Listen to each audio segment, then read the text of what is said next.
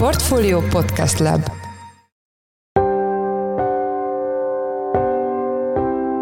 Mindenkit üdvözlünk, sziasztok! Ez a Checklist a Portfolio podcastje február 6-án, kedden. A műsor első részében arról lesz szó, hogy az Egyesült Államok részvénypiaca szempontjából egy nagyon fontos időszakon vagyunk túl, és most a meta papírjaira érdemes figyelni többek között, hiszen a kedvező gyors jelentés után gyakorlatilag felrobbant a platform árfolyama. A pénteki napon volt egy olyan pillanat, hogy 91 dollár pluszban volt a részvény, tehát ez a napi változása volt, és 15 hónappal ezelőtt volt 89 dolláros záróára a részvénynek. Tehát egy napi változása a 15 hónappal ezelőtti teljes részvényárat meg tudta haladni, ami szürreális és valami félelmetes adat. 206 milliárd dollárral nőtt egy nap alatt a piaci kapitalizációja a metának, ami a valaha volt legnagyobb egynapos piaci kapitalizáció növekedés. Vendégünk Jónap Rihárd, a Concord részvénypiaci stratégája. A második részben a friss ipari és kiskereskedelmi adatokat elemezzük Madár Istvánnal, a portfólió vezető makroelemzőjével. Én Szász Péter vagyok, a Portfólió Podcast Lab szerkesztője, ez pedig a checklist február 6-án. Túl vagyunk az amerikai részvénypiac egyik nagyon fontos időpontján vagy szakaszán, ez a gyors jelentési nagy hét, ami fontos trendeket határoz meg a következő hónapokra, vagy akár az évre is. Hogy ez miért fontos, és mi történt most, arról Jónap Rihárdot, a Concord részvénypiaci stratégáját kérdezzük, aki itt is van velünk a telefonban. Szia, üdvözöllek a műsorban! Szia, üdvözöllek és üdvözlök minden kedves hallgatót! Mit kell tudni erről a gyors jelentési nagy hétről? Gyakorlatilag a nagy hét az azt jelenti, hogy a hat olyan cégből, aminek 1000 milliárd dollár fölötti a piaci kapitalizációja, őt jelentett, a kivétel az az Nvidia volt ugye az Egyesült Államok részvénypiacán, és a 87 olyan vállalatból, aminek 100 plusz milliárd dolláros a piaci kapitalizációja, 23 jelentést kaptunk. Ez most abban a tekintetben egy különleges hét volt, hogy még kaptunk mellé egy fedülést is, és egy munkaerőpiaci adatsort is, tehát Isten igazából a ked esti gyors jelentések és a péntek délutáni munkaerőpiaci adatsor között volt egy olyan intenzív 72 óra, aminek akkora newsflow volt, mint mondjuk egész februárnak lesz a hátralévő részének. Magyarán szólva egy nagyon komoly és nagyon erős erőfelmérőként szolgál ez a piacon. Tehát ha elfogadjuk azt, hogy alapvetően három dolog mozgatja a részvénypiacokat, a vállalati profitok, a monetáris politika alakulása és a befektetői pozicionáltság, akkor ugye itt most kaptunk mindenről hírt, kaptunk monetáris politikai információkat, kaptunk vállalati profit információkat, de a legfőbb információ az a befektetői reakció ezekre, azaz a pozicionáltságnak a felmérésére nagyon-nagyon jól szolgált ez a múlt hét az amerikai részvénypiacon, és nagyon-nagyon érdekes volt azt látni, ugye azért szenzációsak ezek a, az intenzív híráramlások, mert vannak rossz hírek és vannak jó hírek és azt kell Isten igazából kifigyelni, hogy melyikre kíván reagálni a piac. Azaz pénzből van-e még több a partvonalon, vagy részvénykínálatból van több. Tehát ez határozza meg az alapvető trendeket. És itt volt egy olyan esemény, ami párját ritkítja, ez a Meta Platformsnak a gyors jelentése volt. A pénteki napon volt egy olyan pillanat, hogy 91 dollár pluszban volt a részvény, tehát ez a napi változása volt, és 15 hónappal ezelőtt volt 89 dolláros záróára a részvénynek. Tehát egy napi változása a 15 hónappal ezelőtti teljes részvényárat meg tudta haladni, ami szürreális és valami félelmetes adat. 206 milliárd dollárral nőtt egy nap alatt a piaci kapitalizációja a metának, ami a valaha volt legnagyobb egynapos piaci kapitalizáció növekedés. És gyakorlatilag 20%-os emelkedés mutatja azt, hogy van még felfelé meglepetés, és tud még a mesterséges intelligencia sztoriban a lemaradók részéről pánikszerű vétel jönni.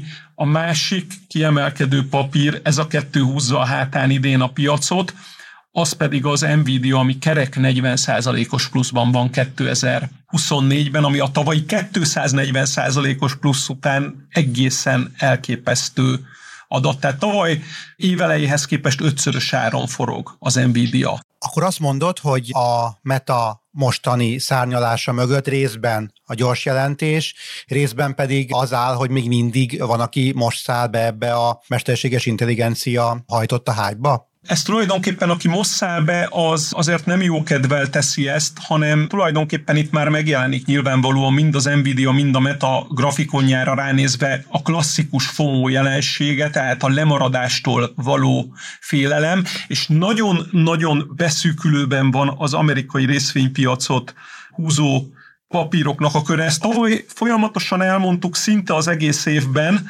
és ez még jobban leszűkül. Tehát a káprázatos hetes az gyakorlatilag már egy kvázi káprázatos hármasra szűkült le, vagy három és fél, hogyha az Amazont is hozzáadjuk, mert tulajdonképpen az Nvidia és a Meta mellett a Microsoft az, amit még ki lehet emelni, az Apple az már kifejezetten szenved, illetve a Tesla pedig óriási mínuszban van. Az S&P 100, 100 részvények közül a legrosszabban teljesítő papír. A kis kapitalizációjú részvények mínuszban vannak az évben, és tulajdonképpen a mesterséges intelligencia sztori él, de nem általános technológiai rali van, hanem általános nagy kapitalizációjú rali van egy-két más papír vezetésével, mint a Buffettnek a cége a Berkshire Hathaway, ami közeledik szintén az 1000 milliárd dolláros kapitalizáció felé, 830-40 milliárd dollárt ér a cég, vagy az Eli Lilly a fogyás gyógyszerével 670 milliárd dollár jelen pillanatban a piaci kapitalizációja ennek a cégnek. Nagyon jól teljesít egy Visa, egy Mastercard, tehát a top 15 részvény jellemzően felül teljesíti, leszámítva főleg az Apple-t és a Teslát, a teljes piacot, és ez mozgatja fölfelé az indexeket.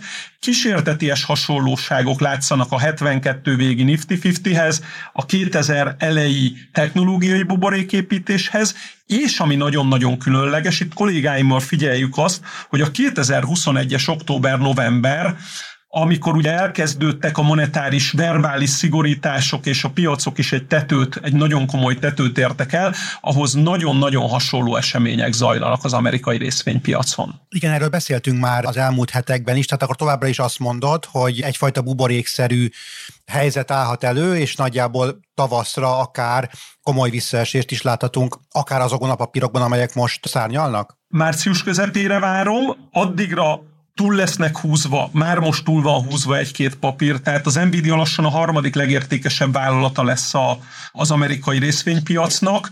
Nagyon-nagyon azt látom, hogy annyira kiélezett az amerikai piac, hogy minden negyedében van ez a két kiemelt esemény, ez egyik a nagy hét, ami az első hónap végén van, tehát január vége, a másik pedig ugye az opciós piacnak a túlpörgetettsége miatt az úgynevezett quadruple witching, ez a négyes egyedi részvény és index, határidős és opciós kifutás, amiből négy nagy kifutás van minden negyedév utolsó hónapjának a harmadik péntek, ez a március 15-i péntek lesz egyébként, és gyakorlatilag ezek akkora erőfelmérők, hogy ha a tavalyi évi grafikonra ránéz valaki, ezek közül, a nyolc ilyen esemény közül hat vagy hét az komoly trendfordító vagy nagyon erős trendmegerősítő hatással bírt, egészen a következő 6-7 hétben a következő ilyen eseményig. Tehát, mint hogyha gyakorlatilag extra különleges hír nélkül itt van egy nagy erőfelmérő, és utána a tehetetlenség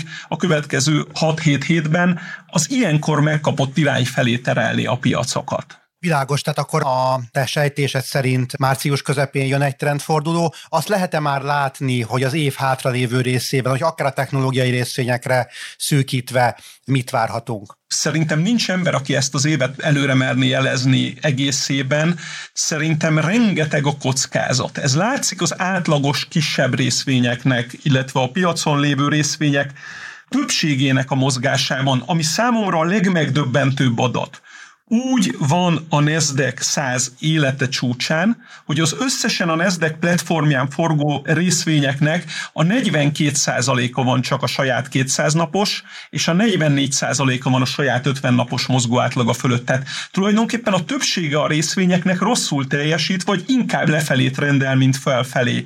Ezek a jelenségek a múltban, és ezt nagyon-nagyon hangsúlyozni szeretném, a múltban, amikor ennyire leszűkül a vezetőréteg, a vezetőréteg exponenciálisan mozog fölfelé, akkor gyakorlatilag a helyzeteknek száz százalékában, amiket én megfigyeltem, nagyon komoly trendfordulót hoztak, tehát nem egy ilyen kisebb jelentőségű csúcs volt, hanem utána sokszor évekig utol nem érhető csúcs. Még egy olyan speciális eset volt, ami hasonlít a mostani Nvidia-ra, helyzetét tekintve, ugye a 2021. októberi-novemberi Tesla és a 2008-as Research in Motion, a BlackBerry-nek a gyártója volt akkor, ami ilyen teljes van man tudott csinálni. Tehát én március elején, hogyha ez már nagyon durván van man alakul, és már csak az Nvidia megy, és, és már a többi részvény is gyengülget, a legvégén a folyamatnak megvesznek mindent egy rövid időre, lesz még a Teslában is valamilyen hírre egy 20-30 százalékos rally,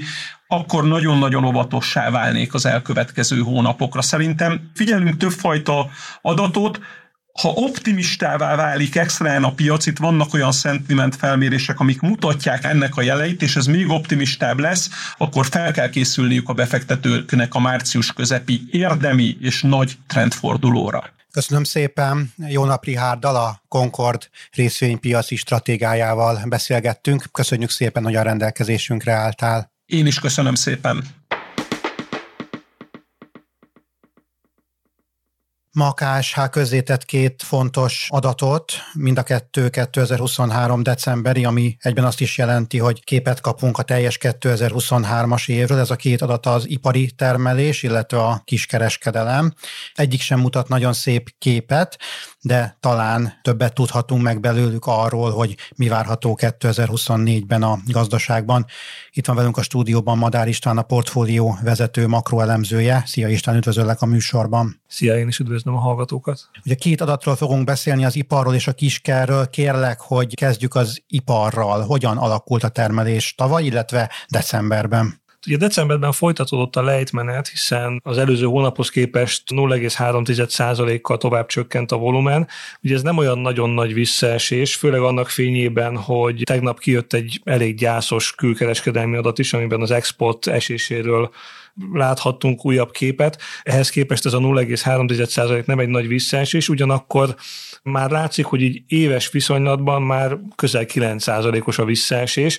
Ebben van egy kis bázishatás, tavaly december erős volt, de mégis azt mutatja, hogy azért az ipar egyértelműen lejtmenetben van. Egyébként nagyjából 2022 közepe óta inkább egy csökkenő tendenciát mutat az ipari termelés, tehát egyértelműen azt mondhatjuk, hogy sajnos az ipar az nem nem mutat jó képet. Tavaly egyébként éves átlagban 5,5 kal maradt el a termelés volumen az előző évhez képest. Nem erre számítottunk, azért azt mondhatjuk, hiszen ugye itt a COVID utáni gyors felpattanásban azért egy növekedési pályát láthattunk az ipartól sokáig, és aztán utána, ahogy említettem, valamikor másfél évvel ezelőttől ez megtorpant, és azóta egyértelműen csökkenést látunk a termelésben. Írtál egy rövid elemzést az ipari statisztikáról, és abban azt írtad, hogy gyakorlatilag a rendszerváltás óta az egyik leggyengébb évet zártuk, már ami az ipari termelést illeti. Minek tulajdonítható ez a rendkívül gyenge teljesítmény? Így van, hogy ez a növekedésre vonatkozik, tehát arra, hogy ekkora visszaesést titkán látunk az ipartól, jellemzően azért hál' Istennek ugye egy növekvő gazdaságban a rendszerváltozás óta a legtöbb évben növekedett az ipar. Néhány visszaeső év volt, de azok közül is titka az, amikor ilyen mértékű a visszaesés. A részleteiket még nem látjuk, de azért a, a nagy képünk az alapvetően az, hogy részben a exportadatok alapján is, hogy a 2023 egészében igazából az iparban a jármű és az akkumulátor gyártáson kívül a többi terület összességében nem nagyon növekedett. Ráadásul az év utolsó hónapjaiban úgy tűnik számunkra, decemberben még nincs ilyen adatunk, de azt gondoljuk, hogy jövő héten, amikor lesz, akkor ezt fogja megerősíteni, hogy már a járműgyártásnak sem megy annyira jól. Ugye itt azt gondoljuk, hogy elsősorban a külső kereslet a probléma. Az elmúlt időszakban is még egész jó beruházási számok jöttek a feldolgozóiparból, tehát nem arról van szó, hogy ne tudna az ipar többet gyártani, hanem sokkal inkább arról, hogy a, főleg a német gazdaság, de a kínai gazdaság is továbbgyűrűző hatásai révén nem teljesít olyan jól, az európai gazdaság éppen most csúszik bele a recesszióba. Ez összességében elegendő ahhoz, hogy úgy tűnik, hogy jelenleg, hogy a magyar gazdaság nem tud ebből nagyot profitálni, és az ipar ezért esett vissza elsősorban. Ennek a lejtmenetnek, annak a másfél éves lejtmenetnek az elején még inkább a, a belföldi értékesítés esett vissza, de aztán jól érzékelhető az, hogy az utóbbi időszakban már egyértelműen az export értékesítések azok, amelyek húzzák lefele az ipart, és annyira látszik, hogy ez egy elég széles bázisú dolog, hogy decemberben is a KSH közlése szerint a 14 nagy ágazatból, ipari ágazatból mindössze három volt, amelyik éves alapon növekedést tudott mutatni, az összes többi az visszaesést. Tehát jól látszik, hogy ez alapvetően egy ilyen szélesebb értelemben vett keresleti konjunkturális probléma, amivel most szembesül az ipar. A friss adatok tükrében tudsz-e valamit mondani a 2024-es GDP-ről, hogyan alakíthatja ez a kilábalásunkat? Ugye talán először érdemes még a negyedik negyedévi GDP-re visszatérni, mert arra sincsen még adatunk. Ez az ipari adat, ez úgy számoljuk, hogy azt jelenti nagyjából, hogy negyedéves alapon fél, éves alapon pedig nagyjából egy százalék ponttal húzza lejjebb a gazdaság teljesítményét, tehát a GDP növekedési mutatót majd a, az ipar, tehát egy elég jelentős lehúzó hatás van. Ez azt jelenti, hogy a harmadik negyed évben elinduló élénkülés, ugye akkor ért véget igazából recesszió, a negyedik negyed évben, ha folytatódott is, valószínűleg azért talán igen, nem olyan tempóban, mint amire reménykedtünk, hanem annál kisebben, hiszen az ipar, ami azért inkább húzni szokta ezt a GDP-t, az most éppen visszaesik valószínűleg hozzáadott érték alapon is. Ez nyilván kiad az idei évre is, hiszen annyiban árnyékolja a, a képet, hogy azt látjuk, hogy januárban valószínűleg bizonyos leállások, kínálati korlátozások, ellátási problémák is még akadályozták az ipart, tehát nem számítunk arra, hogy az év eleje az egy nagy felpattanást hozna a szektorban, tehát eleve már valószínűleg a negyedik negyedév sem lesz nagyon erős az iparban. Ez pedig arra utal, hogyha elhúzódik egyébként a fejlett világban ez a lanyha növekedés, enyhe recessziós állapot, akkor bizony az ipar nem tud mibe belekapaszkodni, és ezért lassabb lehet a hazai ipar magára találása is. Ez idén még azok, ezek a nagyon nagy ö, csőben lévő beruházások nem fordulnak termőre, amelyekről ugye nap mint nap olvashatunk, főleg akkumulátorgyáras hírekben, ezért azt gondoljuk, hogy az idei év is elég lanyha lesz legalábbis az eleje az iparnak, és ez azért árnyékolja a, a növekedési várakozásokat. Ugye jelenleg olyan 3-3,5 százalék körül növekedésről szól a legtöbb előrejelzés. Azt gondoljuk, hogyha az év elején nem kap magára, majd nyilván ezt, ehhez meg kell várni az adatokat, nem kap magához az ipar, és nem kezd el egy növekedést, akkor, akkor lehet, hogy újra kell gondolni ezt a, ezt a dolgot, és hát amit megerőlegez ugye itt a mai második témánkat, bízni kell abban, hogy más motorok, például a fogyasztás esetleg jobb képet fogadni, és az átveszi esetleg ezt a növekedési motor szerepet, és ez tompíthatja a lassulást. Igen, ezzel át is vezettél a következő témára. Ugye tudjuk a kiskereskedelemről, hogy elég siralmas képet festett 2023-ban, de vajon decemberben megindult-e valamiféle kilábalás? Úgy tűnik, hogy igen, Ugye, ahogy mondtad is, elég csúnya évet zárt a kiskereskedelem, egész pontosan annyira, hogy a teljes visszaesés, amit az évben produkált, ez a közel 8%-os volumen visszaesés, ez gyakorlatilag 95 óta, 1995 óta a, a legnagyobb mértékű, tehát nem egy szép év, ezt ugye mindenki tudja, egész év erről szólt tavaly, hogy mennyire gyenge a háztartási kereslet, a lakosság vásárlókedve és vásárlóereje, ugye ez az inflációnak volt köszönhető, és az év második felében mindig vártuk, hogy majd talán jön egy, jön egy kis fölpattanás, ezt várt a sok szakértő, mi óvtunk ettől a dologtól, mi azt gondoltuk, hogy ez maximum az év utolsó hónapjában és az idei év első hónapjában fog látszódni. Ez a várakozásunk bejött, hiszen egészen novemberig nem voltak szépek az adatok, viszont decemberben volt egy havi alapon 1,4%-os növekedés a végre a kiskereskedelmi forgalomban, tehát jól sikerült ez a mondjuk úgy karácsonyi szezon, és ennek elsősorban az lehetett az oka, hogy a, a bérnövekedés elkezdett megindulni.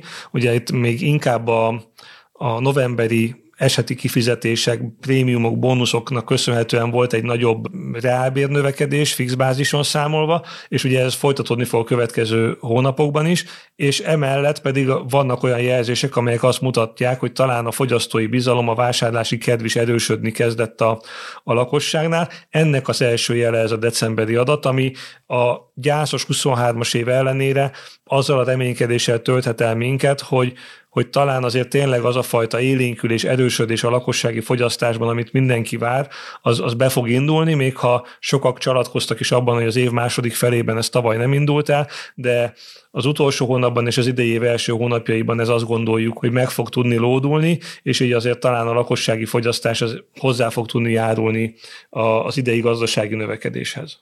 Köszönöm szépen. Az elmúlt percekben Madár Istvánnal a portfólió vezető makroelemzőjével beszélgettünk az ipari adatról, illetve a kiskereskedelemről. Köszönjük szépen, hogy a rendelkezésünkre álltál. Én köszönöm, sziasztok!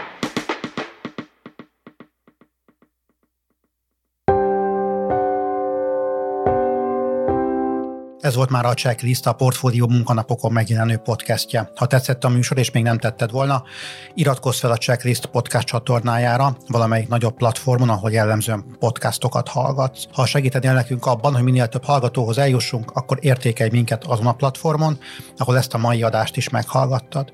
A műsor elkészítésében részt vett Bánhidi Bálint, a szerkesztőjén voltam Szász Péter, új műsorral szerdán jelentkezünk, addig is minden jót, sziasztok!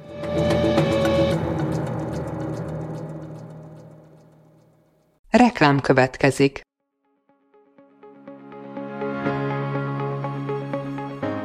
Raúl Müller Lajos vagyok, az Agrárszektor főszerkesztője. Májusban két tematikus konferenciát is rendezünk Kecskeméten az agrofood szektor szereplőinek. A május 22-én tartandó Portfolio Agrofood 2024 konferencia az élelmiszeripari vállalkozások, beszállítóik, a szolgáltató cégek és a kereskedők számára nyújt egyedi betekintést az aktuális trendekbe. A május 23-án megrendezendő Agrofuture konferencia pedig egyedülálló módon tematikus formában foglalja össze a hazai agrárgazdaság fenntarthatósági követelményeit és innovációs lehetőségeit. Jöjjön elő is, részletek és jegyek a portfolio.hu per rendezvények oldalon.